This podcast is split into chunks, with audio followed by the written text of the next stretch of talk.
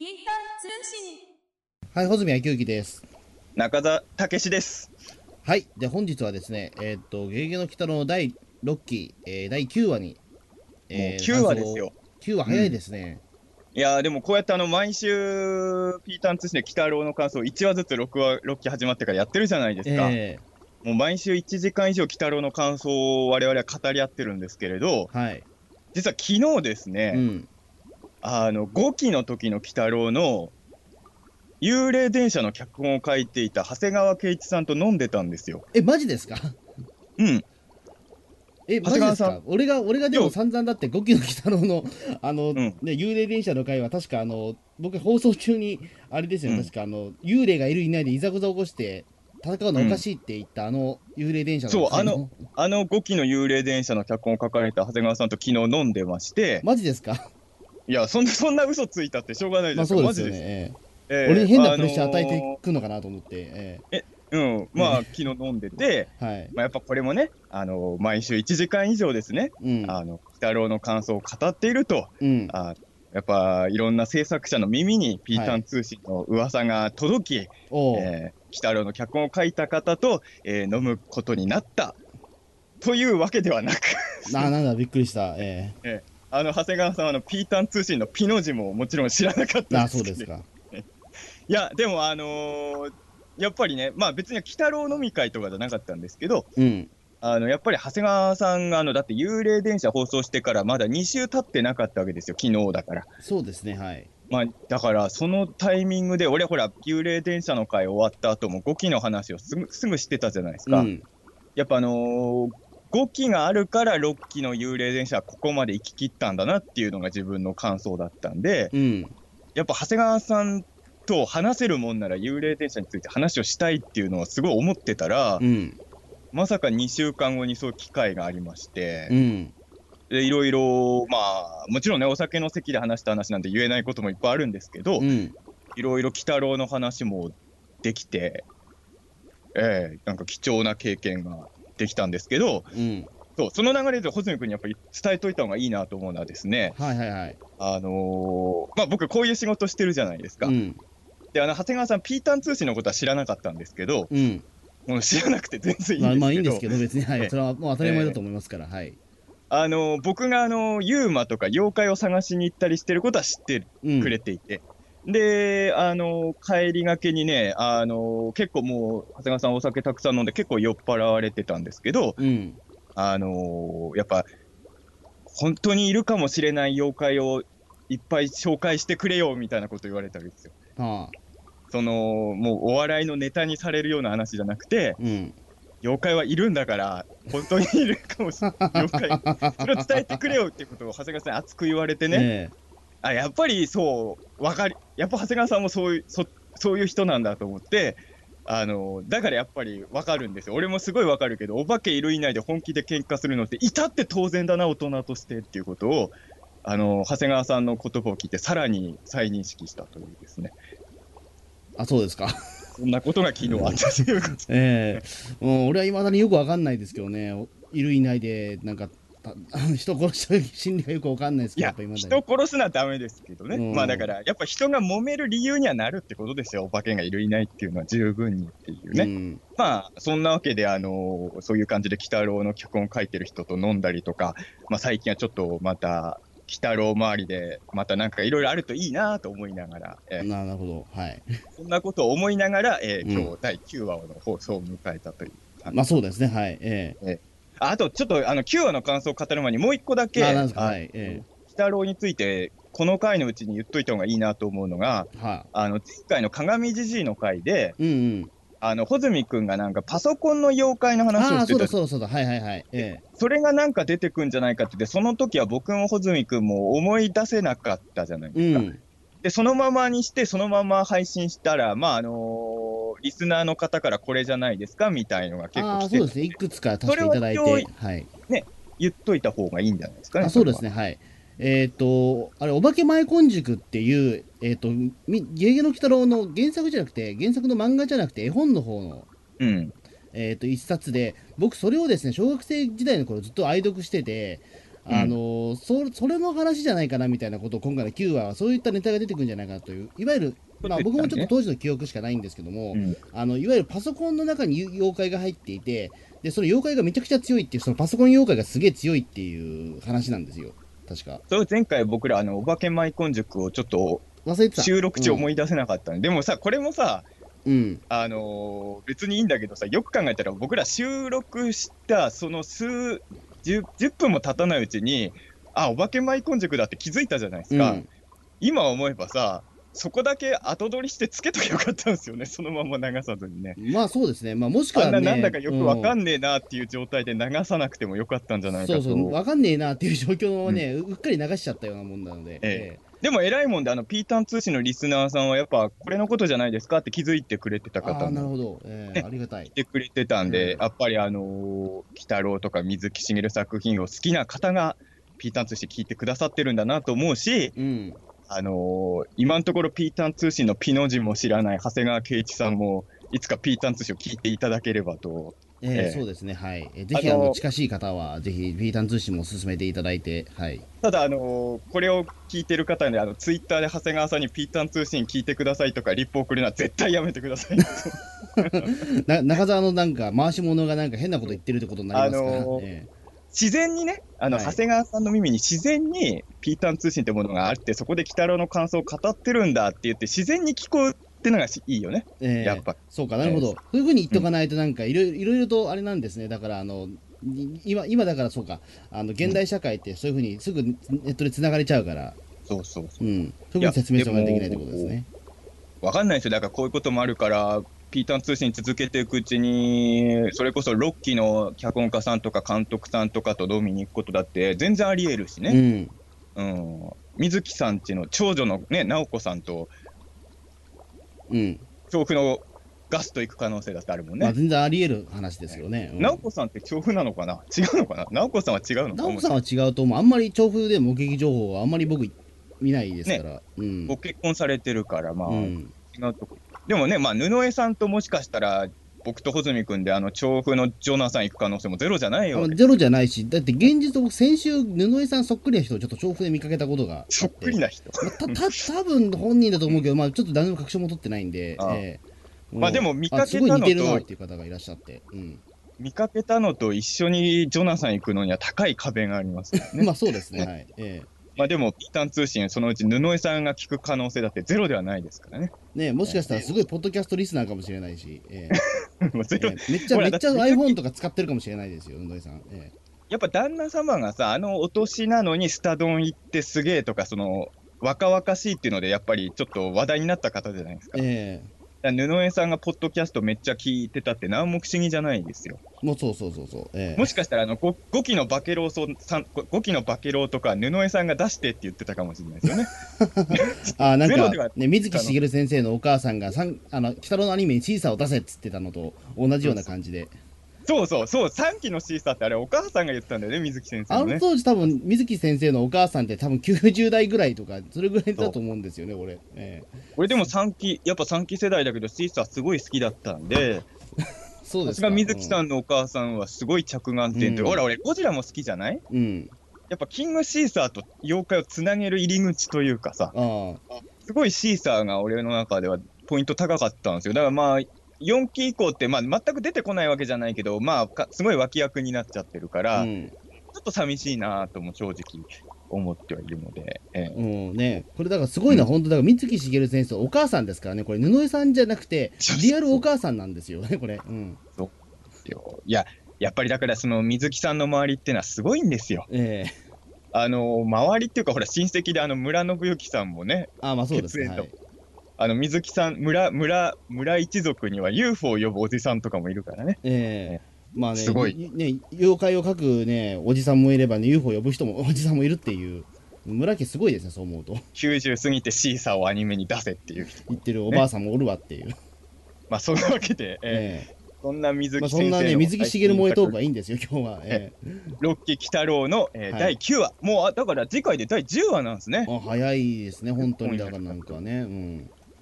今回第9話で、まあ、先週も話したんですけど、まあ、正直言うと、カッパ界っていうのは相当うまくやらないとあんまり面白くないんじゃないかっていうふうに僕は多分言ってるんですよ、前回。うん、でまあ僕はまあ見た感想率直に言うと相当うまくやったなと思いました。あ、なるほど。正直カッパ界って難しいかなと思ったんだけど、うん、もうまあ素直に面白かったな今週はと思って。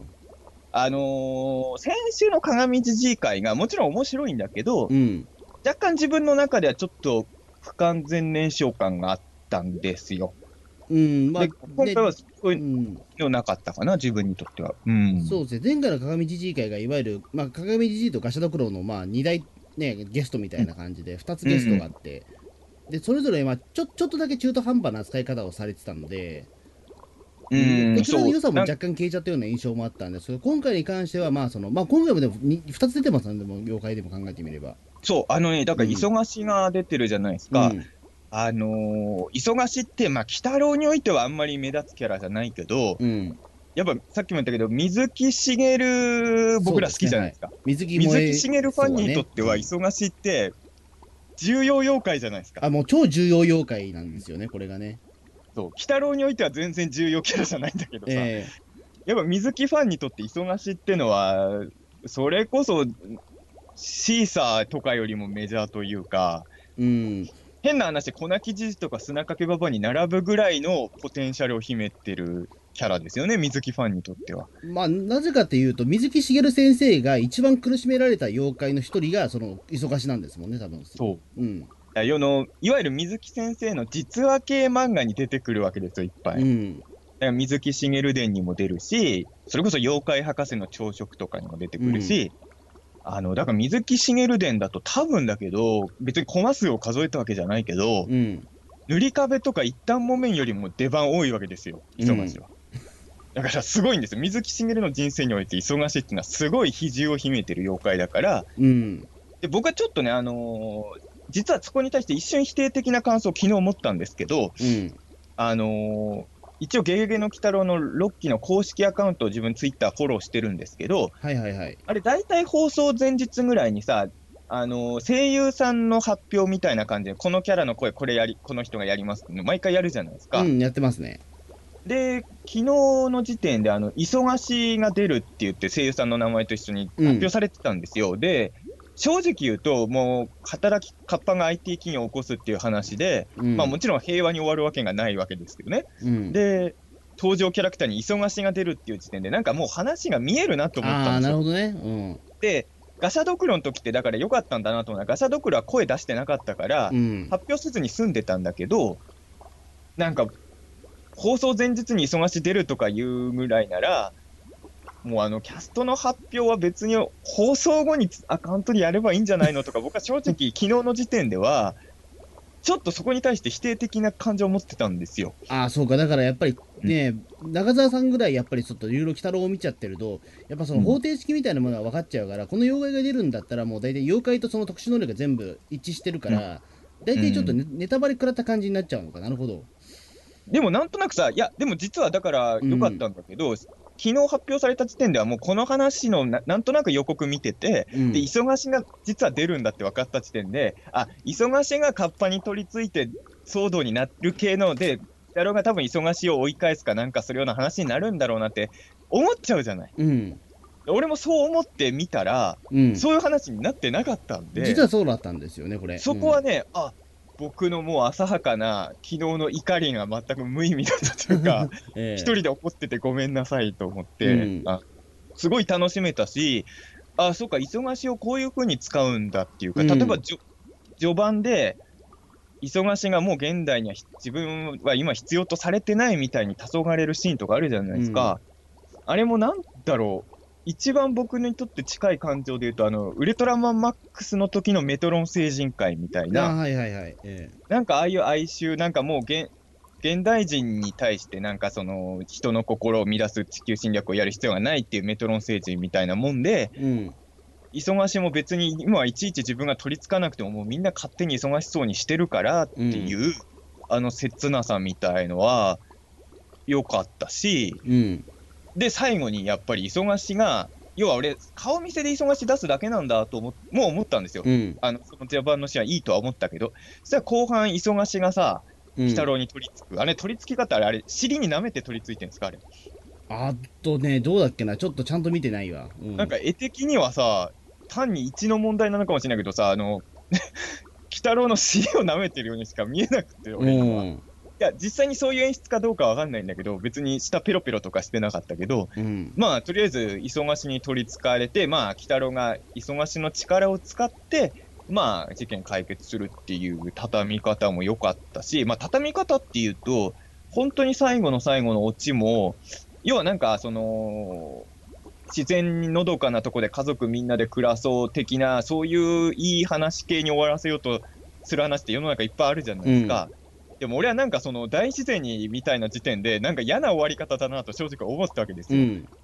そしたらそういう終わり方には終わらせずにちゃんとちゃんちゃんってオチをつけてくれて、うん、すごい終わらせ方も気持ちよかったし、うん、だと先週心配した要は猫娘出ないんじゃないか問題もちゃんと出てっていうか今週はちゃんと猫娘とネズミ男っていうか、うんちゃんと女の子とネズミ男がちゃんと絡んだというか、まあ、マナはいないけど、うん、猫娘のとかネズミ男のバランスも良かったし、うん、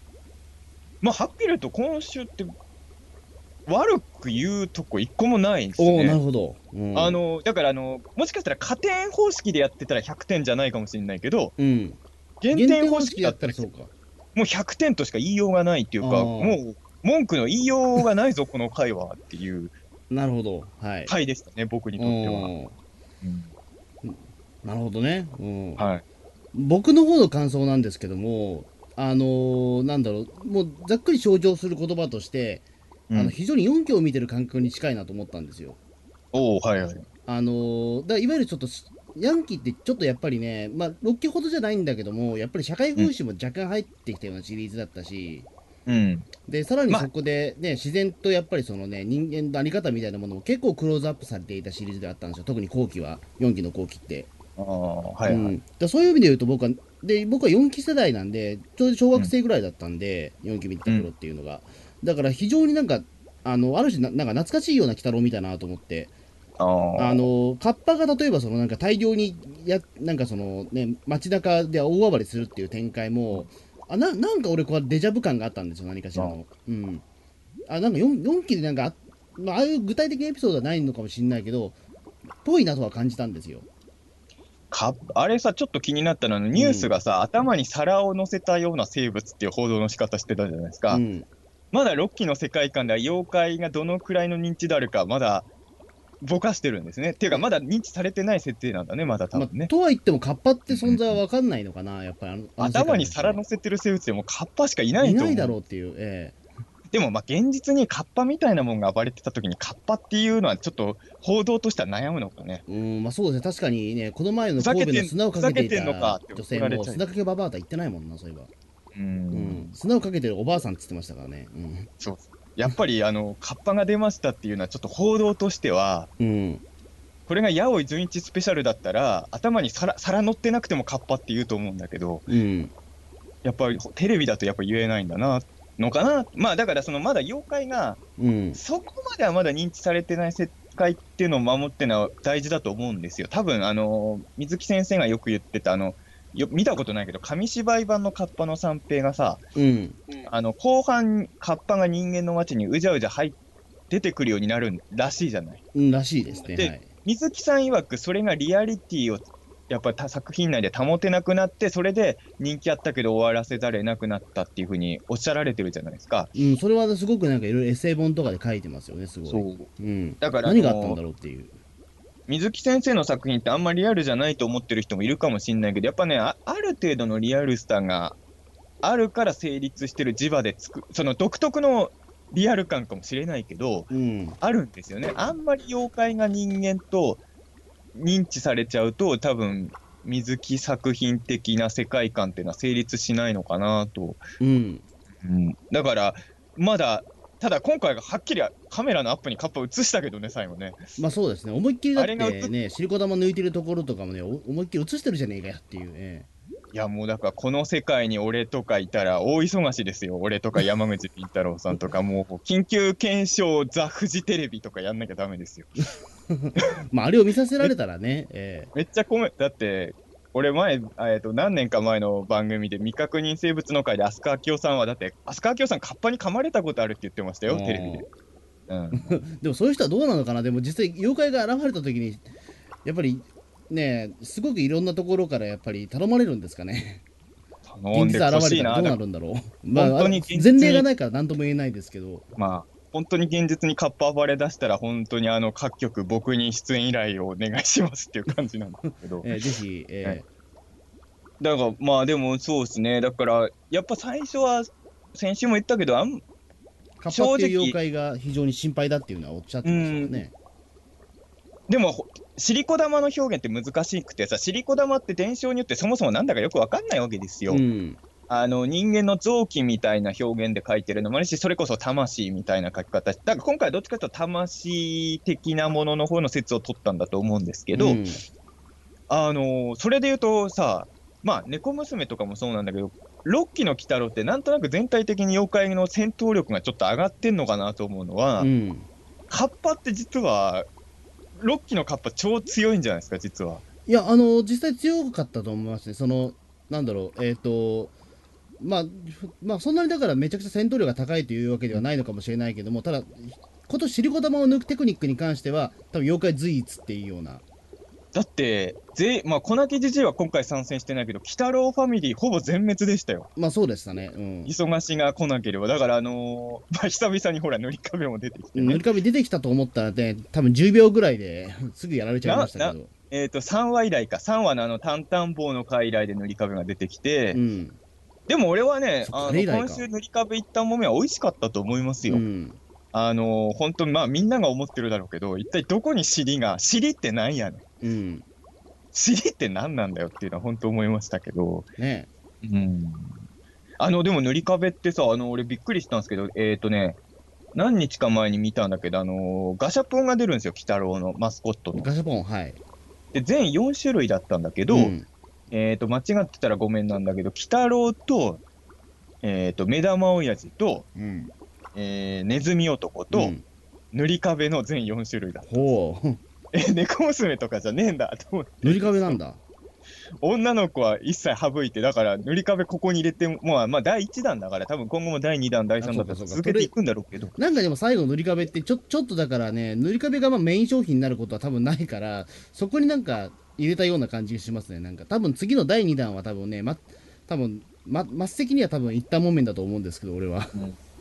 でも塗り壁といったもめって商品化しやすいからさ。だって四角ですからねただ単に、クッキーとかによくされるからね。楽なんだよ、楽。どうなんですかね、だからあれって水木先生自体もだから楽だからってことでレギュラーになったのかなもしかしたら。いやそれは分かんないけど、書くの楽そうだなと思うんですけどね毎回ね、でも点々一生懸命書いてるよ原作の塗り壁が。でも他の背景に比べるとまあそんなに大変ではなさそうな点々ですけど、やっぱりただ塗り壁はほら水木さんにとってはさ恩人だから、忙しもそうだけど、要はさっきさ一旦木綿の例を出した理由はなぜかっていうと、塗り壁は水木しげる伝でも重要な位置にいるじゃないですか。まあ、水木しげる先生のその水木しげる伝だと、まあ、その戦争中に自分の命を救ってくれたのは塗り壁だって言ってましたもんね、そういえば。そうそう、だから、忙しと塗り壁っていうのは水木先生の人生に実際に関わったね、ここオカルト肯定派は強調しますけど実際に関わったね二大妖怪なわけですよ。実在するんですよ塗り壁って。ほとんど信じないと思うけど、昔ね飲んでたんですよ、そしたら隣のテーブルの団体、我々と全く関係ない人がね、僕らがテーブルで多分お化けの話とかで盛り上がってたからだと思うんだけど、隣のテーブルの若い女性が「私塗り壁見たことあるんです」って言われたの。これ本当に言われたので、詳しく話聞いたらその人下北に住んでるんだけど、2階に行こうとすると階段になんかぼんやりした壁みたいのが立ち塞がって上に行けない時があるんだって、俺はその話聞いた時に正直あんま信じてなかったんですよ、まあその木先生が過去塗り壁見たって話は知ってるけど、まさかと思ってた、まあ、酒の席だしね、うん、でもこの間その話をたまたま都市ボーイズの早瀬さんにしたの。そしたら、うん、早瀬さんがびっくりして、下北沢に下北沢 リバティっていうライブハウスがあるんですけど、うん、そこに出てるお笑い芸人さんが見えない壁みたいなものにぶつかって転倒するっていう話をよく聞くんだって、うん、どっちも下北なんですよ、うん、つまり下北にはやっぱ妖怪塗り壁がいる、長谷川圭一さんのおっしゃる通りみたいな長谷川圭一さんのおっしゃる通りっていうのを入れるとね、なかなかちょっと言葉発言しづらくなっちゃうけどさ、うん、大丈夫、長谷川さんはピーターン通信聞いてないから、聞いてないと思うけどだからそうだから塗り壁っていうのは多分まあ水木さんの人生においてどうこうは別にしても、それは僕知ったのだいぶ後じゃないですか、うん、まあだと思うけど、俺3期世代だけど子供心にはやっぱネズミ男の魅力とかはまあ、うん、特にまあ、3期のアニメで俺ネズミ男の魅力なかなか分かんなかった人なんですよ。割とね原作のネズミ男、まあ原作って言っても当時漫画の単行本読めてないんで、妖怪なんでも入門で、うん、おべべぬの妖怪の話が最初に読んだ俺の鬼太郎の漫画なんだけど、それ読んだらもう普通にネズミ男好きになっちゃったんですけど、はい、でアニメ見てるだけだと俺はネズミ男少なくとも子供の頃はあんま好きになれなかったんですよ、うん、その時に一番好きだったのは実は鬼太郎よりも塗り壁といったもめだった、うん、だから母ちゃんに頼んだ幼稚園のバッグとか塗り壁刺繍してもらったもん。へー、塗り壁がいいって言って、だから母もほっとしたんじゃない、鬼太郎刺繍してって言われるのが絶対大変じゃんまあ大変ですからね、塗り壁だったら本当に四角描くだけでいいですからね。塗り壁と一旦もめんがいいって母にお願いしてたから、うん、ありがたかったと、でもあと家の庭によくわかんないなんかトタンの板みたいのがあって、うんよくそれに目描いて庭で一人で遊んでましたよ。一旦もめんだっつって、一旦もめんじゃない、塗り壁だっつって、そうやっぱ塗り壁ってなんか俺やっぱ学校の壁とかにも目描きたくてしょうがなかった。あでも俺はそれも近いことでやりましたね。確かに俺だからその布にやっぱり目描いて一旦もめんだとかやったりとかしてましたし、そうそう、やっぱやるよね。だから、ね、一応グッズとしても売ってんだけどさ、辺ってやろうと思えば自分で簡単に作れるからね。そう、それはいいところで、よく怪獣で言うじゃない、シンプルなデザインがウルトラ怪獣のデザインでもいいんだみたいに言うじゃない、うん、それと一緒でやっぱり一旦もめんと塗り壁ってのはもうシンプルの極致だから、逆に言うとシンプルすぎるじゃすぎますけどねマジで、うん、でもさ塗り壁が鳥獣みたいになってたら嫌でしょ。まあね、うん、塗り壁の腕にバルカン砲とかついてたら嫌でしょ、うん、だからあれでいいんですよ。いやだから今回さ本当に鬼太郎ファミリーもはい、ここまで来たら小泣きも出しちゃえばいいのにともちょっと思ったけど、でも小泣き出なかったですね今回は。小泣き出なかった。砂掛けが最近ちょっと先週も砂掛けいい扱い良かったし出てましたけどね、ちょっと砂掛けが今いい位置なのかなとも思いましたけど、まあネズミ男も猫娘もいるし、今回は割と鬼太郎ファミリーが3話以来のなんか結構見せ場のある回というか、うん、そういう意味でも自分はまあ鬼太郎ものとして面白かったのかなとは、うんうん、思いましたね。だから、うん、あとあれなんですよ、今週の脚本、今回の脚本って横谷正宏さんって方なんですけど、うん、僕にとってゴジラモスラキングギドラ大怪獣総攻撃の、あ、そうなんだ、へえ、横谷さんです。横谷さん、あ、それ気づかなかった。そうなんだ。いや、まあ横谷さんって別に普通にアニメの脚本も書いてるから、うん、確か劇場版のケロロ軍曹とかも書いてた。あ、それははい、知ってます。はい。テレビも書いてるから、まあただまあ俺にとってはやっぱり書かれてるんだ。へえ。俺にとってはやっぱり GMK、まあ GMK って長谷川さんもそういえば脚本やってましたけど、うん、まあ俺はゴジラモスラキングギドラ大怪獣総攻撃大好きなんで、実は横谷さん東京 SOS も脚本書いてるんですけどね。あ、そうかそうか。はいはいはい。残念ながら東京 SOS は僕はそんなに響かなかった。なるほど、うん、言わなくていい告白だったかな。まあ別にいいんじゃないですかね、うん、まあそれはゴジラ映画もいろいろありますから、まあ で、ね、はい、でも俺思ったんですよ、やっぱ GMK も、はい、なんていうんだろう、ちょっと社会風刺っぽいことやってるゴジラじゃないですか。そうなんですよね、うん、そういうとねちょっと GMK と作風似てんのかなと。あ、俺だから今回ね、まあそれは脚本家の人のアイディアかどうかわからないんだけど、うん、今回の回の冒頭でちょっと妖怪ウォッチネタを入れてるじゃないですか。ああ、その妖怪ウォッチね、はい、何でもかんでも妖怪のせいにするのは、うん、あの妖怪うん、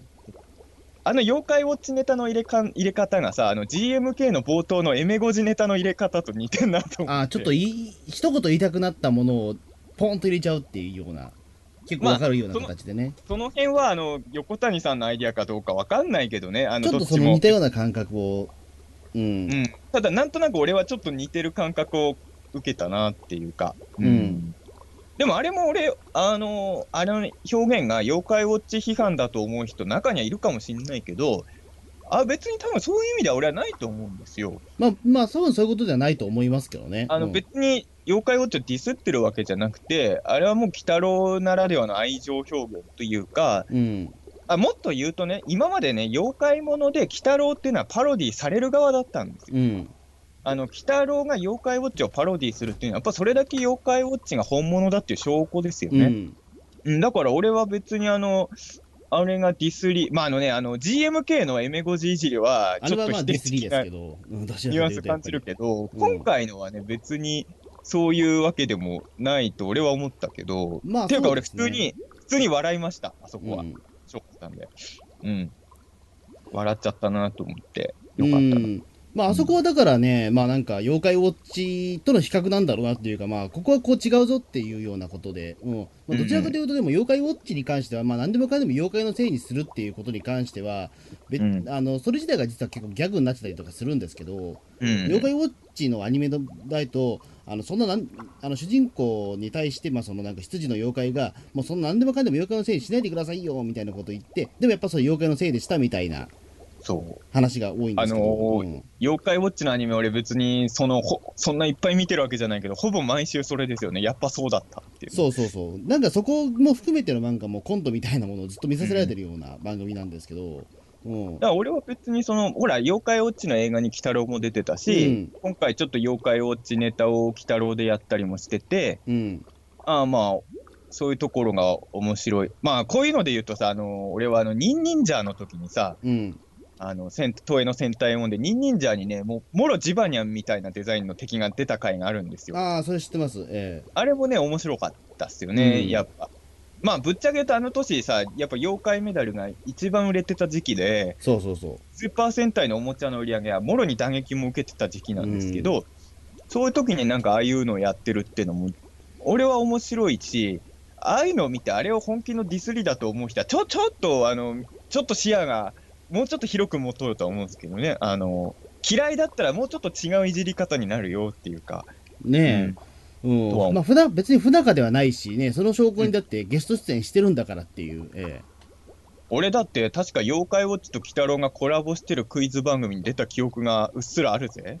あれはコラボでいいのかな、どうなんだろう。でもどっちもいたぞ、あんた NHK のなんだっけ、ね、クイズ100人力だっけ、うん、あれん時確かどっちもいたよね、鬼太郎ジバニャン。まあなんか普通に妖怪クイズだけど、でもあんまり妖怪ウォッチ要素はそこまでなかったような番組だった気がしますけど。でもジバニャンはいたよね、確かにね。うん。だ別にそこまでね、がっつりコラボというわけでもなく。うん。あれ難しいところは前も言ったけど、結局妖怪ウォッチの妖怪って妖怪クイズに入れていいのかってことになっちゃうってことなんだろうね。まあそれは多分ね、ちょっと違うってことになっちゃうし、それはそれでまたね、集める人が違くなっちゃうから、だから本当にマスコットとしていたって感じでしたね、あの番組の妖怪ウォッチチームは、うん、まあでもだから別にね、別に戦う必要はないんで、うん、でこういう感じで妖怪ウォッチネタを鬼太郎が入れてくるっていうのは俺は普通に面白かったし、うん、中田さん続きましたら、もう一つ妖怪ウォッチネタありましたよ。あれでしょ、尿のやつでしょ。尿そのシーンもあるんですけど、そのね、まあ、尿の部分もそれはもう、妖怪ウォッチなんですけど、もう一つあるんですよ、カッパのところで。あれだよね、尿がきれい、あれは妖怪ウォッチにはいるんだよね、あれは実際にね。であれはだからね、まあ、漏れ像ですけど、でも、あれは多分違うんじゃないかな。そうなの、あれって知ってて入れてる。意味合い違うから、漏れ像は本当にだって、しょんべんを漏らすだけだ、尿のキレが悪いのは出ちゃってるから、それはただ単に、焦点の。笑点の番組の中でやってる CM みたいなもんですよ、それは。それは本当にリアルなおっさんの多分悩みだと思うんですけど、あれは。そう。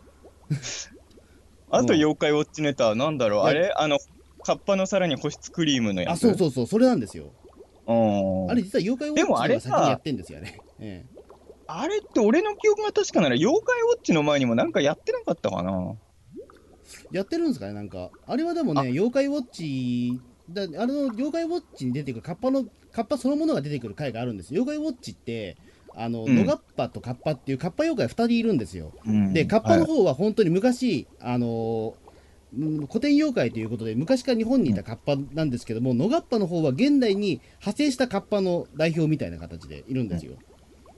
でそれがなんかその先輩と後輩で、まあ、どっちが本物のカッパだっていう勝負するっていう、結構妖怪マニアからしても結構グッとくるような話があるんですよ、それ。でその時にまあもうネタバレしちゃいますけども、はい、一応だからその元祖カッパの方は、まあ、結局皿が乾いて負けちゃうんですけども、その野ガッパの方はなんで負けなかったのかっていうと、実はもう UV カットのジェルを塗っていたっていう、もう現代妖怪なんで、そういうことはもう常識なんですよみたいなこと言って、それで勝って、その回は、じゃあもう現代妖怪にもなんかいいところがなんかあるみたいな展開になって終わるっていう。その回はね、俺も見てますよ。あ、見てますか。ちょっと話題になったんで、やっぱり妖怪好きの間で。あ、やっぱそうなんだ。妖怪好きの間でもあの回は話題になるんだ、やっぱり。カッパが出てくるってことになると。まあ、そんな大きな話題にはなってないけど、まあ、前も言ったけど、俺、妖怪ウォッチのもツチノコのソフビとかちゃんと買ってますからね。ていうか、俺、ツチノコパンダの CD 持ってますからね。それまたちょっと別な要素が入り込んでるからじゃないですか、多分それは。まあ、それはツチノコ以外にも好きな要素が入ってましたけど、あれはね。ファミレスで買ったもん、あの時ほら、宮脇さくらちゃんがね、うちの子のなんかなってるやつのフィギュア欲しくて買いましたよって。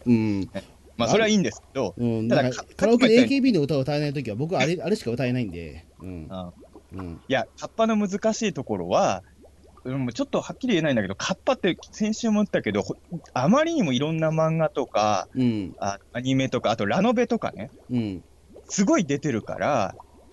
もしかするとこのネタも、いやだから今回のその鬼太郎でやったことも妖怪ウォッチのパロディかどっか、そこは分かんないなと思うのは、もうね、カッパはありとあらゆる表現を正直やり尽くされてるキャラなので、分かんないですよね。まあそうですね。ただまあ序盤に妖怪ウォッチネタをあえて入れ込んでる回でやってるから、意識してる可能性は割と高めかなと思いますけどね。まあどうしてもだからそこでね、まあ、妖怪ウォッチも今ちょっと下火に なっちゃいましたけど、でも、俺個人的には今のリニューアルしてからの方のが、毎週は見てないけど、今の路線になってからのが見てる頻度が高いですよ。ああ、そうだと思います。今のが面白い、俺は。あれはね、まあそこはそこで面白いと思うんですけど、俺が面白くても関係ないとは思いますけれど、僕もまああれ嫌いじゃないですけど、言うても。青蝉君はどうなの？やっぱ前の方が好きなの？前の方が好きかな、やっぱり。シャドウサイドになってからちょっと物足りない。そうですね。ちょっと物足りないは物足りないですね。正直だから前の方の方がギスギスしてないから好きだったかなっていうのは若干あったりとかね。ここはまあ難しい。いやでも俺妖怪ウォッチってさすがだなと思ったのは、確かに多少人気が落ちてきたといってもまだまだ全然人気あるコンテンツだったわけじゃないですか。そうなんですよ。これ、もうこの攻めの姿勢出すっていうのは結構すごいと思うんですよ。やっぱり普通もっともっと落ちての時にシャドウサイドっていう路線変更するならわかるけど。まだ全然勝負できる時期にこんな変えれるっていうのが多分ある意味レベル5の思い切りの良さなんですよね。でもどうなんですかね、このレベル5ファンから言うとね、でもこれって実は終わりの前兆みたいなね、そうなの話もあるんですよ。イナズマ11も結局主人公変わってからすぐ終わっちゃったんで、まあね、難しい。そこね、切り替え方って非常に難しいと思うんですよね。それがうまくいくパターンといかないパターンってのはやっぱあるから。主人公変えるって本当にね、延命できるかそうじゃないかのどっちかで、どちらかというと延命できないパターンの方が多い手こ入れの仕方だと思うんですよね。例えばドラゴンボールとかはさ、結局さ、ほらドラゴンボールは結局一回ご飯主役にしたじゃないですか。でもやっぱダメだって言って悟空主役に戻すじゃないですか。まあだからやっぱ難しいんだなと思ったんですよ、主役編。っていうのは、うん、ドラゴンボールですらやっぱうまくいってないっていうことになると、うん、よっぽどやっぱり難しいんだな、主人公交代は。でもね、うん、ご飯主役にするっていうのは、あのゴジラが死んだ後にモスラ主役にするのと同じ発想だから。あ、なるほどね。うん、優等生をやっぱ破天荒なやつを主役のやつがね、あの優等生を次の主役持ってくるっていうのはやっぱ俺は良くないと思うんですよ。うんうん。ただドラゴンボールの場合は結局ご飯主役の後悟空主役にして、でまあ原作は終わったけどいまだに人気コンテンツなわけだから、うん、まあ妖怪ウォッチもまあダメだったら戻せばいいと思うんですよ。俺は攻めれる時に攻めといた方がいいと俺は思っちゃうので。まあそうですね、うん、あくまでもなんかシャドウサイドって言ってるぐらいだから、まああくまでもその妖怪ウォッチ内のその一部の話みたいな形になってるから今のところ。あの、うん、毎週見てるわけじゃない俺が言うのもなんですけど、俺はシャドウサイド全面賛成派ですし、うん、まあメカゴジラシティよりは全然いい冒険だと思う。なるほど、うんあのくらいの変化全然いいでしょう別に、うん、いいと思いますけどね、うん、いやでも主役交代はね確かに難しいですよね。まあね、うん、うん、一番菊太郎の話に戻すと、今週はだからそういう意味で言うと、あの大して期待してなかったけどもしやってくれたら嬉しいなっていうポイントが本当は1個あったんですけど、うん、それはあの三平ネタを入れてくるかどうかっていうことです。ああ、そうだった。あ、そうか。それはね、ちょっと入れてほしかったですね。三平は。6期のスタッフ結構マニアックなとこつついてくるから、もしかしてあるかな。ただそれはね、俺本当にもうただのマニアの変な期待なんで、うん、やってもやんなくてもいいんだけど、やったらやったで喜ぶだろうなぐらいの話なんですけど、うん、それと多分俺が気づいてないだけかもしれないけど、多分なんもないよね、多分ね。なんかそれ。ぽいような顔のやつがいるかもしれないけど、もしかしてよく見てたらいるのかもしれないけど、今のところでも多分ね、それも特に発見したっていうの俺のタイムライン上にはいなかったし、うん、あ、俺でもね、カッパのデザインでちょっと感心したのは、うん、あの甲羅の柄の模様結構みんなバラバラなんだよね。うんうん、普通こういうのって同じデザインにしちゃうじゃない、うん、ちゃんと甲羅の個性の差別化とかしてるのは、あ、なかなかこだわりだなと思って、うん、そこも良かったし、なんかまあカッパっていうキャラに愛が、カッパって不思議でさ、あの僕はもう先週から何度も言ってるけど、今更カッパで面白い話を作るのは相当頑張んないと無理って言ってたけど、うん、やっぱりカッパってメジャー妖怪だけあって愛されてんなと思うのはね、これ俺本当に理由は分かんないんだけど、うん、うちの親父が全然妖怪とか好きじゃないんですよ。うん、別に鬼太郎とかも何も興味ない人なんですけど、なぜかカッパだけはすごい好きなの。だから実家はね、ほんと全国で集めたカッパの民芸品とかがすごいカッパ博物館が作れるぐらい、多分1000に近いカッパコレクションがあるんですよ。え、マジですかそれ。いや本当に本当にね、すごいですねそれを思うと、うん、変な話、民芸品とか集める趣味はあるんですかその中澤さんのお父さんは。でもいやカッパだけ。カッパだけなんだ。へえ。本当にそういうの他は興味ないんだけど、カッパは好きで。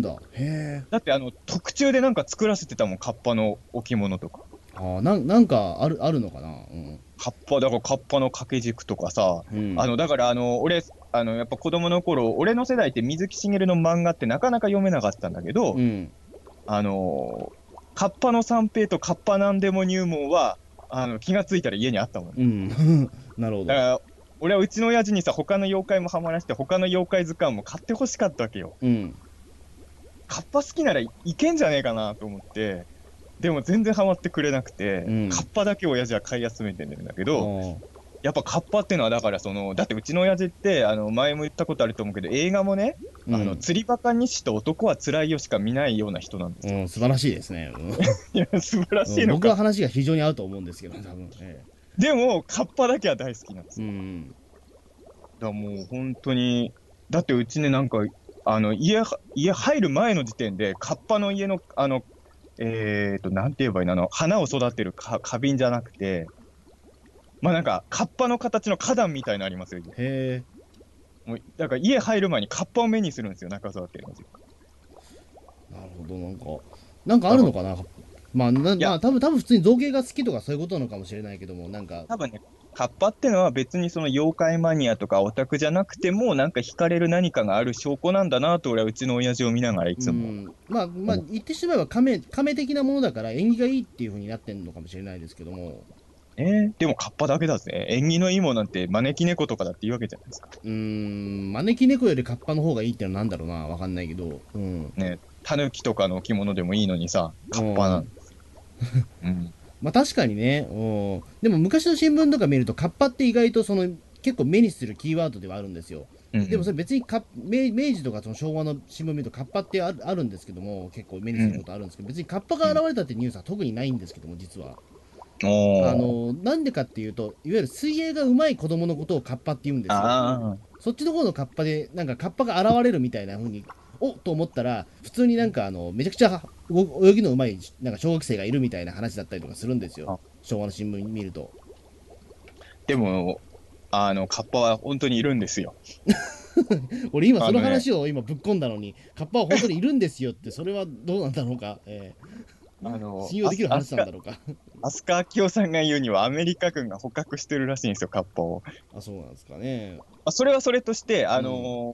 またはちょっと忘れちゃったんだけど、ね、千葉だったかな、千葉かどっかのローカルヒーローの中の人がね、まあ、着ぐるみの中の人がね、青梅で泳いでたらカッパにぶつかったこともあるんですよ。うん、カッパってのは今でも目撃が続いてるんですよ。うん、カッパね。ちなみに飛鳥昭夫さんが言うカッパの正体グレー説をうちの親父に言うと、そんなものはみたいなことを、受け付けてくれないですけどね。まあまあ、俺もだからカッパの正体グレイ説っていうのはちょっと夢がないかなとは思ってたりするんですけど、確かにグレイいたら夢あるじゃないですかね。でも妖怪好きとしてはどっちなんですか。でもそれが宇宙人だっていうふうに言われたら嫌なもんじゃないんですか。でもまあ難しいとこだね。まあだ俺はどっちも好きだけど、まあ確かにその水の神がね、霊落してカッパになったっていうのにやっぱり好き心惹かれるところは確かにあるので、あ、でもさ、カッパで言うとさ、これも先週言ったけど、やっぱりさ、今回の話の元ネタって多分かっぱ寿司の都市伝説だよね。まあそうですね。なんかやっぱキュウリで働かせるっていう、だから都市でだから流れとしては綺麗だなと思うのは、今週多分かっぱ寿司の都市伝説が元ネタでこの回をやって、で来週は学校の怪談ネタなわけじゃないですか。そうですね、学校の怪談ネタ久々だなと思って、都市伝説強化ウィークみたいな、この2本はなんかやっぱり現代妖怪シリーズみたいな感じになってるのかな。そうだね、まあカッパは難しいけど、ただカッパを使った都市伝説をモチーフにしてるっていう意味では確かに現代っぽいし、で来週の学校の怪談ネタっていうのはやっぱりさ、まあ基本的にはやっぱりもちろん大人の視聴者もたくさんいると思うけど、やっぱ子供に受けてほしいわけだから、やっぱ子供に見せるものとして学校の怪談っていうのは避けたら通れないし、鬼太郎でがっつり、しかも俺でもちょっと凝ってる話なのかなと思うのあれなんでね、学校の怪談に出てくるような妖怪たちが消失してるみたいな話なんでしょ、来週。なんかタイトルだけ見るとそんな感じですね。消失、学校の怪談でしたっけ、七不思議でしたっけ、学校の七不思議みたいな。だから予告見る限りだとなんかそんな話っぽいからさ、なんかどういう話、あれかな、一国堂が暗躍してるのかな。学校でマナのいる学校で一国堂がやってんじゃないですか。変態ですよそれ。変態かな。一応女子高生だからあれはね。いやマナ、それマナだけを別にあれ驚愕だから。まあ驚愕だけど、いや来週はだから難しいとこだな。そう思うとね、そこそこね年齢の高いやっぱり女性が、まあ年齢が高いというか、まあ中学高校生ぐらいですけど、なかなかそうするとね難しいとは思いますけど、私学校ネタ扱うのって。でも今週さ、ほら、ね、猫娘のさ、尻子供をカッパが奪おうとしてるシーンあったじゃないですか。まあそこ可愛いシーンだったけど、やっぱ俺でも今回の回は、まあ、別にマナ出さなくてもいいけど、マナ出せるよってもある話だなって正直見ててちょっと思ったんですよ。だってキュウリ買いに来た人とかマナでもいいじゃないですか。まあ別に、俺思ったのはさ、猫娘って人間界の八百屋で野菜買ってるってこと、やっぱどっかで働いてんだね。なんかお金をちゃんと持ってるんだね、猫娘は。まあ多分だからまあそれはだから今回のそのカッパのところもやっぱりほら、コンビニで時給すれば1000円だみたいなところがあったから、まあでもそれでもやっぱりカッパの姿だと働けねえだろお前らみたいなところもあるから、働くことはできるんでしょうね多分。猫娘はもう見た目人間だしね、まだ5期の時みたいにバイトしてる描写ないけど、それでいうとネズミ男がさ、あれ普通に人間界のアパートみたいなとこに部屋持ってるじゃない、うん、あれもああそうなんだとか、ちょっと今週はね、そうなんかその辺は思うことはちょっとそういう設定なんだとは思いましたけど、うんね、マイナンバーカードとかどうしてんでしょうね。ね、その辺を揚力でごまかしてんすかね。マイナンバーカードをなんか照合させてくださいって言われたらどうすんだろう。臭い息を吐いて逃げるんじゃないですか。いや逃げたらだって契約できないじゃないですか。だってでもネズミ男はほらヤクザとつながってるからなんかうまくやってんでしょ。希望もないですね、ヤクザとつながってるって。やっぱり、まあ、ヤクザがなんかやってくれてんでしょ。でも今のところそうなんですよね。でもね、ヤクザとずっとつながってるような状態だから、うんだから猫娘の家はまだゲゲゲの森にありそうな気もしてるんで、うん、でもあれだからさ、野菜買いに来るの別に今週マナでもよかったし、マナが尻子玉狙われるとこもちょっと見たかったっちゃ見たかったじゃん。でもそれ放送できへんじゃないですか多分。なんで猫娘は放送できたじゃないですか。あまあでもあれ未遂だから OK なんじゃないですか。だからマナも逃げるだけでしょ。ああそうか。奪われるとこまで見せる。マナと猫娘が一緒に砂かけばあさんと一緒に逃げる。ああ。そこも今週良かったのはさ、うん、砂かけばばあにさ、太郎丸だっけ、うん、砂かけばばあと仲がいいカッパがさ、うん、あんたのお尻子玉は抜きたくないって言うじゃんか、うん、でこのままいい話に突入するかなと思ったら、じゃあ俺たちがやるってなるとこもさ、うん、ああいうとこ今週うまかったと思うんですよ。最後のオチもそうだけど、いい話に行きそうで行かせないっていうのが今週はバランスがそこうまかったなと思うんですけど。まあそうですね、うん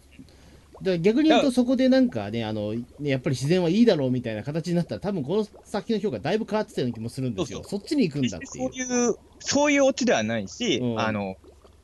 ね、結局、最近ネットとか見てるとさ、ある程度はもちろん気持ちわかるんだけど、そのブラック企業とかみんな大嫌いじゃないですか。うんまあ、実は多分好きだと俺は思ってるんですけど、多分ネットの情報逆に言うと、逆説に好きなんだろうなとは思いますけど、俺は。まあ、敵として好きってことでしょ、うん、そうそうそうそう。やっぱさ、もちろん俺もブラック企業良くないと思うんだけど、うん、なんか本当に全く働きたくない人がそこの味方についてる絵も結構見えるというか、うん、俺はよくその利用されてるのを見て嫌だなと思うんだけど、水木先生の名言でさ、怠け者になりなさいってよくポストカードとかになってなるじゃないですか。うん、あれ結構いろいろ広まるんだけど、水木先生ってのは実はすごい努力家じゃないですか。うん怠け者になりなさいっていう言葉だけが一人歩きしてたりも、あとね、うん、水木先生はよく寝てたっていう話だけが広まるんだけど、うん、水木先生それこそ忙しに取りつかれてた頃、寝ずに漫画徹夜で書いてるし、そうそうそう、うん、水木先生の言うさ、怠け者になりなさいっていうのは、将来怠けながらでも生きていけるぐらいに働けるときは働きとけよっていうのが水木先生の言葉の意味じゃないですか。まあそうですね、うん、なんか表面の気持ちいいとこだけ引っ張り出して言葉っていうのは一人歩きするからさ、うん、そういう意味で言うとこの回っていうのもさ、俺そういうオチになっちゃうのかなって一瞬思ったんだけど、うん、あくまでもほどほどがいいよっていう一番平和なオチですよね、うんうん、やっぱお金なんて大事じゃないんだっていう話は気持ち悪いじゃないですか、うん、やっぱりだからお金も大事だし仕事も大事だけど休むのも大事っていう当然のオチをでもなかなか人間ってのは作れないから、人間ってのは大変なんですねって鬼太郎が言って落とすという、まあ、見事なオチだと思うので、うん、本当によくできた話だなと思いましたよ、うん、まあ本当にだから道徳の教科書に載せてもいいような話だと思うんですけど、まあでも尻子玉を狙って女の子を追っかけ回してるっていうのはもうセクハラですけどね。まあね、でもまあ今このだって平成30年になかなかそれやるのとは思わなかったんで、猫娘のリアクション込みで結構ここまでやるんだって正直思ったけど、もう絶対だからこれはもう後々ね、多分ネット上でこの二次創作たくさん出るんだろうなと思ったら、早速ね3時間後に第1号見つけました俺は、もう出てるんだ、出てるのさすがだなと思って、うん、多分エロい絵それは描きたくなるとは思うし、もうそういう展開狙ってくださいっていうはもうこの今年の夏コミ絶対その関係が出るじゃねえかよとは思ってるんですけど、いや俺もでも正直やっぱシーン見せられたらエロい妄想しましたよ。もう朝から何をやってるんだと思いましたけど、いや朝からエロいもん見たいじゃないですか。うんうんいやでもさ、やっぱさ、俺今のところさ、やっぱロッキー鬼太郎でいうと俺マナより猫娘のがやっぱり魅力的かなと思っちゃってるんですけど。ああそうですか。うん、今んとこね、今後どうなるか分かんない、うん、ちなみに今俺が一番好きな犬山マナはオープニングのあの猫娘の胸のあたりの位置であの歩いてるマナの顔はいいなと思うんですねいいなって、うん、なんかあのシーンのマナが一番好きですね俺は今んとこ。ああ、うん、そうですか、うん、なるほどね、うん、いい表情してるなと思って、うんうん、まあまあただ来週はさ、ほら俺先週の鏡じじいの回は本当犬山マナがただの女子高生でしかないというか、うん別に犬山マナーじゃないキャラクターでも成立する話だったのがすごい不満だったんだけど、うん、来週はさマナの学校編みたいだしさ、そういう意味で言うとマナの魅力が出るじゃないかなっていう期待値もあります、うんうん、予告を見た限りの面白そうだなっていう気持ちは正直今回のカッパ回より全然あるというか、うん、まあ言うても有名な話ですからね、うん、なんかちょっと来週の話はね学校の怪談系の妖怪って、最後に出てたのは花子さんだと思うんだけど、うん、なんだろう、皇帝っていうか、なんか、灰色の変な化け物みたいなの出てたじゃないですか、うん、あれなんだろうと思って、うん。学校の怪談って時期によっても全然キャラ変わってるからさ、俺の死んだやつも多分いっぱいいるんだろうね、あれ、トンカラリンかな、でも自転車乗って、でも学校の怪談って、でも、言うてもそんなにでも変化してるもんなんですかね。いやどんどんほらそれこそ山口敏太郎さんの領分だけど現代妖怪がすげえバリエーション増えてるじゃないですか、うん、だからやっぱりいろいろ今はあとさあれ本当に伝わってるかどうかは知らないけど我々は学校の怪談我々っていうか細井君は分かんないけど東宝の映画の学校の怪談あったじゃないですか。ああテケテケとか出るやつね。はいそうあれに出てくるやつは本当に学校にテケテケとかはそれは伝わってるだろうけど、うん、100枚お化けとかさ、はいはいはい、ゾンビバスとかさ、うんあの辺は本当に伝わってる学校はあるんだろうかとかちょっと、うんうん、思ったけどでも来週の話はね多分本当にやるべき回だと思いますよ。仮にちょっと出来が悪いとしても、うん、やっぱ学校の怪談っていうものがあることによって絶対子供は鬼太郎にさらに入りやすくなるから、うんうん、すごいこういう回やるのはだから第10話でねこれをやるっていうのはね、うん、大賛成というかうんそうですね、俺この間初めてね6期始まってから鬼太郎で騒いでる子供を目撃しました。そういえば鬼太郎で騒いでるって、うん、嬉しかった。やっぱりさ結局大きいお友達の声しか入ってこないわけじゃない、うん、現状ではでやっぱ子供の感想が知りたいんだけど例えばウルトラマンとかはイベント行ったりもするからあと映画館とか行けばなんとなく子供がどういうの好きか分かるじゃない、うん、おもちゃ売り場でも鬼太郎ってほら別に今回バンダイで大きいおもちゃとか出してるわけでもないし、うん、子供が鬼太郎にどう反応してるのかどこで確認しに行けばいいんだろうみたいなのもあったんですけど、うん、この間たまたまね本屋でねすげえ本当に鬼太郎の話で盛り上がってる男の子と女の子の集団6人ぐらいいたかな。へーすごいなんかね鬼太郎の漫画もまあ立ち読みできないんでビニールにあれなんで、うん表紙見ながらすげえ騒いでてよしよしと思って多分あれ小学校 2,3 年生ぐらいだと思うけどな多分、うんうん、なんかああちゃんと鬼太郎好きの子たちいるんだなと思って、うん、女の子はやっぱりねすねこすりがいいって言ってました。ああなるほどね、うん、私はすねこすりがいいって言っててそう私はすねこすりがいいっていうのよくわかんないですけどねそうなんか多分どの妖怪が好きかみたいな話をしてたんだろうね。ああなるほどね。あでもねそうそれで言うと男の子が一人ね渋かったっすよ。はあ俺は油すましだな。渋いな本当に渋いですね言ってましたね。でも油すましだなって言ってて、うん、一人言ってるやつがいて誰も賛同者がいなかったからですね。うんね油すましまあロッキーでは本当に一瞬だったからな出てたの今のところね。でも分かんない俺ら読んでないけど自動詞とかでもしかするとすごいいい感じで紹介されてんのかも。まあもしかしたらそうかもしれないですけど、うんうん、でも油すましって具体的にどういう、ね、特殊能力があるんでしたっけ。でも油すましっていうのは本当不思議なポジションでさ、うん、具体的にすごい活躍があるわけじゃないけど原作の鬼太郎でもまあ村長じゃないですかゲゲの鬼の、うん、だし要はその実写版の妖怪大戦争でもすごいいい位置にいるし、うん、ある種ね日本妖怪のリーダー的ポジションに収まったりするからなんでしょうね。なんかしんでるか油すましって、まあ、ぬらりひょんと油すましっていうのはいい位置に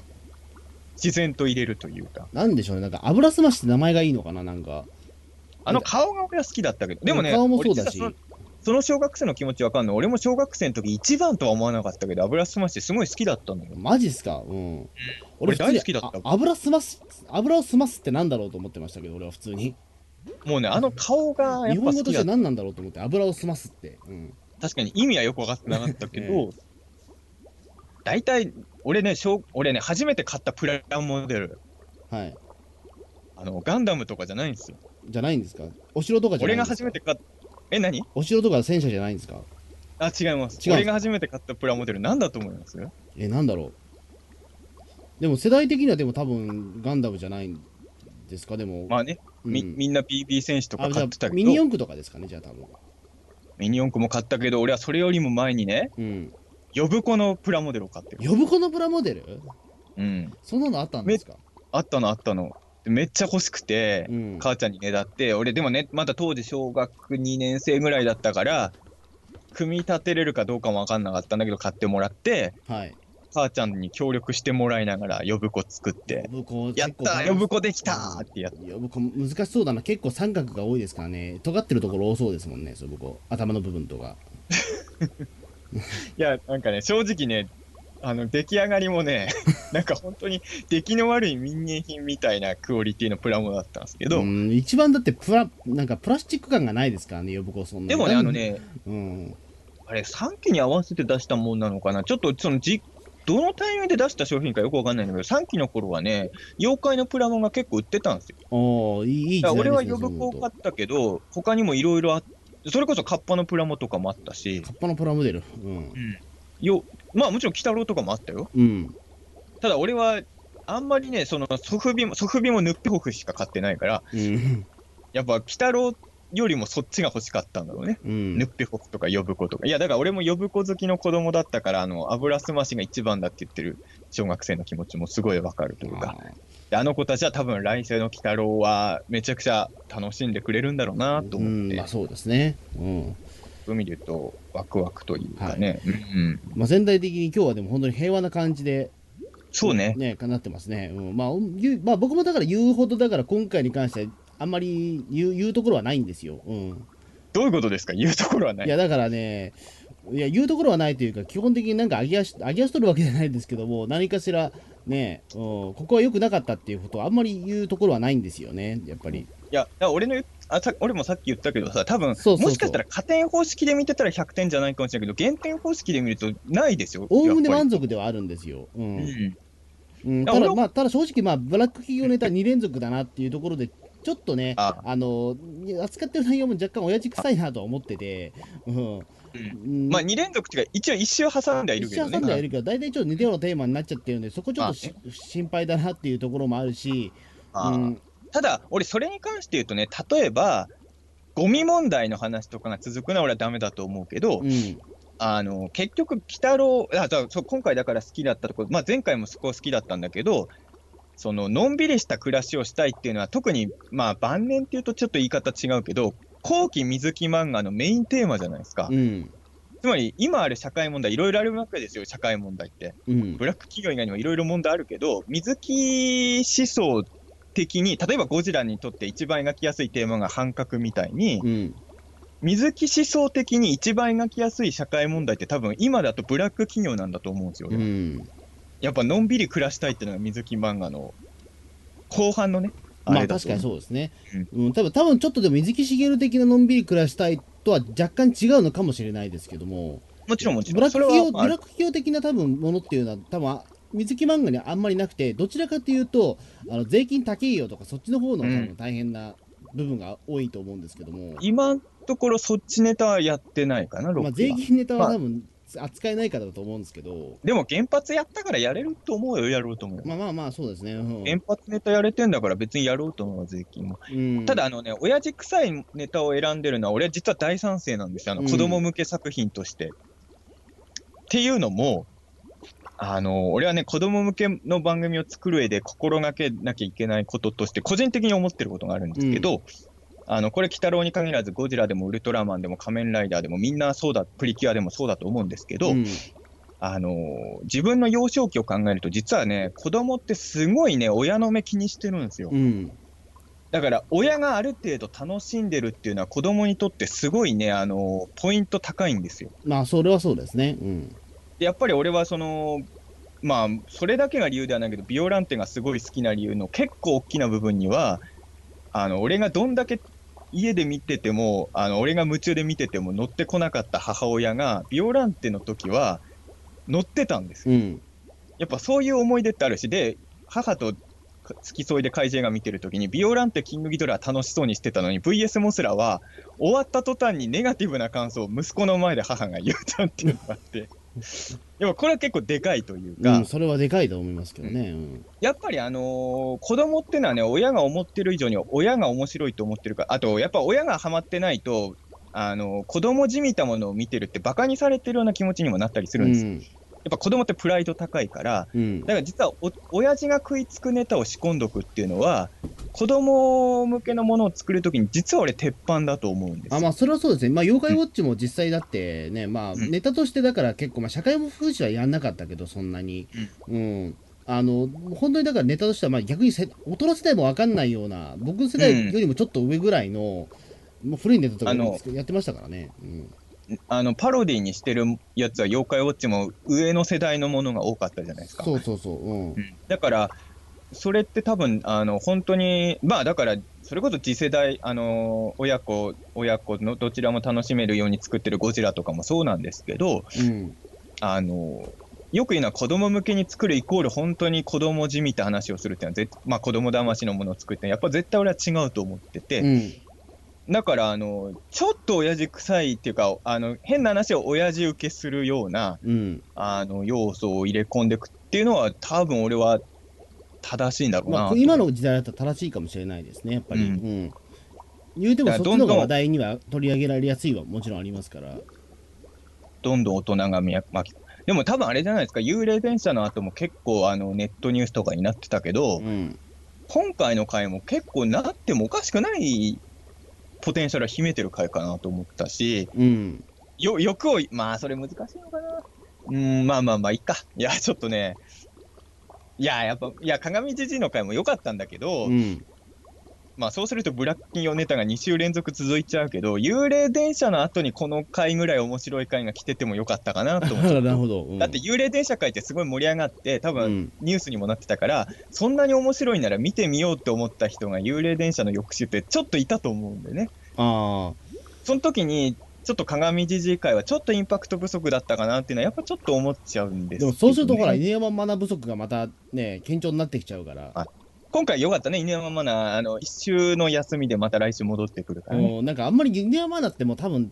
どうなんだろう、積極的に出すもう思考じゃないのかな、もしかしたら。いやでも、うん、4期の時半分じゃないかな打率的に多分、でもさ4期の時はさ明らかに本当はいっぱい出したかったけどやっぱ使い道がなかったってことだったと思うんですけど、うん、犬山マナに関して言うとまだ10話なんで、まあそうですね、最初からこのくらいの頻度で出そうってもう計算の上でしょ、うん、だから別に犬山マナをちょっとおざなりにしたいわけではないと思うし、うん、まあ犬山マナの使い道ってのをおそらくなんか考えてると。うん、さすごい変な話なんだけどさっきから犬山マナ犬山マナってフルネームで言うじゃないですか、うん、マナなんか犬山マナってなんかフルネームで言いたい名前じゃないですか、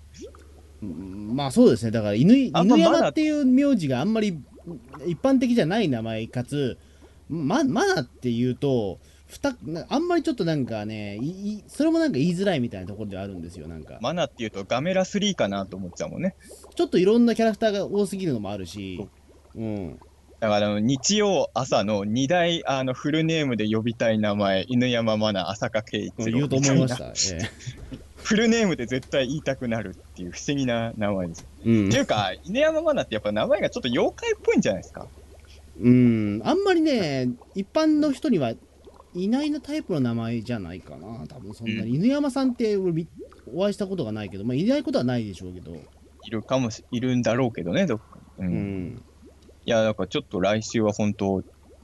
楽しみですし、ねはい、学校の怪談系で言うと誰が来週出たら嬉しいですか。生首サッカーボールですかね。ああ、ハードル高そうだね。北の今のだってさあれでしょ、一番子供の頃好きだったのがそれですね。うん、なんか三池隆さんの映画でそれをなんかやって指定かかっちゃったんだよね、なんか年齢制。あ、でも生首サッカーボールは似たようなネタが妖怪ウォッチでありましたよ。でも本当生首蹴れた？いや生首ではないですけども、まあ、いわゆる妖怪の一体で侍の姿で首と体が分離するやつがいて、うん、その首を使ってサッカーするっていうネタがあったんで、うん、まあそれになんか一応準ずるものというような形で。ちゃんと生首蹴ってるってこと？蹴ってます。うん。まあうちは大丈夫なのかな。うん、まあそれギャグとしてあれなんでしょうけど。うん、でもさ学校の怪談系のビデオとかも結構出てて、うん、生首サッカー普通にアニメにしてるやつもあったんですよね。うん。結構グロかったけど、うん、あとだから僕の世代になっていくと生首サッカーというよりもなんか階段からよくわかんないけど生首が落ちてくるみたいなね。ああいう話は時々あれでしょ。僕の世代としてはそれでしたけどね。そう、うん、学校の階段ね、うん、まあベタだけどやっぱテケテケとか出ればいいのかな。テケテケ、うん、もうちょっと古いかもしれないけどね。やっぱ二宮金次郎とかね。でも今二宮金次郎いないし、下手すればだって何でしたっけ、人体模型ってもしかしたらないんじゃないですか、今理科室に。まだあんじゃないの？だって水曜日のダウンタウンで特集してたじゃないですか。あ、そうですか。うん、俺の学校たまたまなかっただけかな、人体模型って。うん、だって去年の水曜日のダウンタウンで人体模型いじりやってましたよ、学校に。人体模型、うん、まだあんのかな、学校多分。あれな怪我あると二宮金次郎だってあるとこにはまだあるでしょ、それ。俺二宮金次郎うちにはなかったんで何の話をしてんだか全然わかんない。コズミックの学校がスタンダードじゃないですか。嘘、二宮金次郎はスタンダード。二宮金次郎はないでしょ、だって今どこの学校にも。ないところとあるところどっちもあるでしょ、そら。うん、だから二宮金次郎って誰だったんですよ、だから子供の頃。走るって言われて何それっていう。ちなみに俺の学校にもなかったけどね。うん。だからそうすると二宮金次郎って何？ちなみにあれですよ、長嶋一茂さんの家にはあるんですよ、二宮金次郎。それ長島家にあるんですか、それ。だから庭にあるんだよ。だから長島家を舞台にしてやったら二宮金次郎の回動くやつを鬼太郎にも出せます。まあ、そうどうなんですかね。それはもう長嶋茂雄自体がちょっとね、うん、なんか妖怪っぽいですけど。そうそう、もう生きる伝説みたいな。やっぱああいう人ってもう半分妖怪化してるしさ。時事ネタでいうと江戸っ子ババアとかもね。うん、でもあれをそのままやっちゃうとね、なんか本当に親父臭い、親父カルチャーになっちゃうからね、うん、ああいうのやっちゃうと。いや、でもあれ、そのうちなんか俺、都市伝説妖怪化しそうだなと思いながら見てましたな。うん、あれをやっぱ喜んじゃうと、やっぱちょっとね、なんかあれなんだろうな、なんか俺も若くないのかなと思っちゃったりするんですけどね、やっぱり。でもあれは、偽江戸っ子ババアだから、妖怪。まあ、渋谷区出身の着々の江戸っ子でいいみたいなね、それはね、ありえないんで、渋谷は江戸じゃないっていうね。でもね、そこをね、突っ込んでる人いっぱいいたけど、オカルト研究家目線で言うと違うんですよ。うん。あれは渋谷が江戸の歴史を持つパラレルワールドから来てるおばあちゃんなんですよ。まあそれを言った時点でもう逆にそれは叩かれるでしょう、多分ね。木更木駅から電車乗ってそうやってきたんです。うん。こういうのを俺はワイドショーで言いたい。うん。まあぜひ水木さんまたね、うん、なんか中田さんのオファーいただければそういった話ができますので。今回のアメフトネタ絶対釘付けやりそうだしな。ええ。まあそんな感じで、来週も、いやだから来週本当で10回だから、今回ももう1時間ぐらい喋ってる。喋ってますね。あ、っ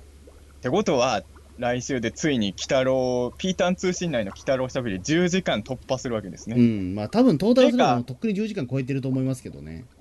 まあ鬼太郎会じゃない時も鬼太郎の話はいつしてるからね。しかもだって、うん。あとピータン通信のまあ第1回がそもそも水木しげる特集でしたからね。ま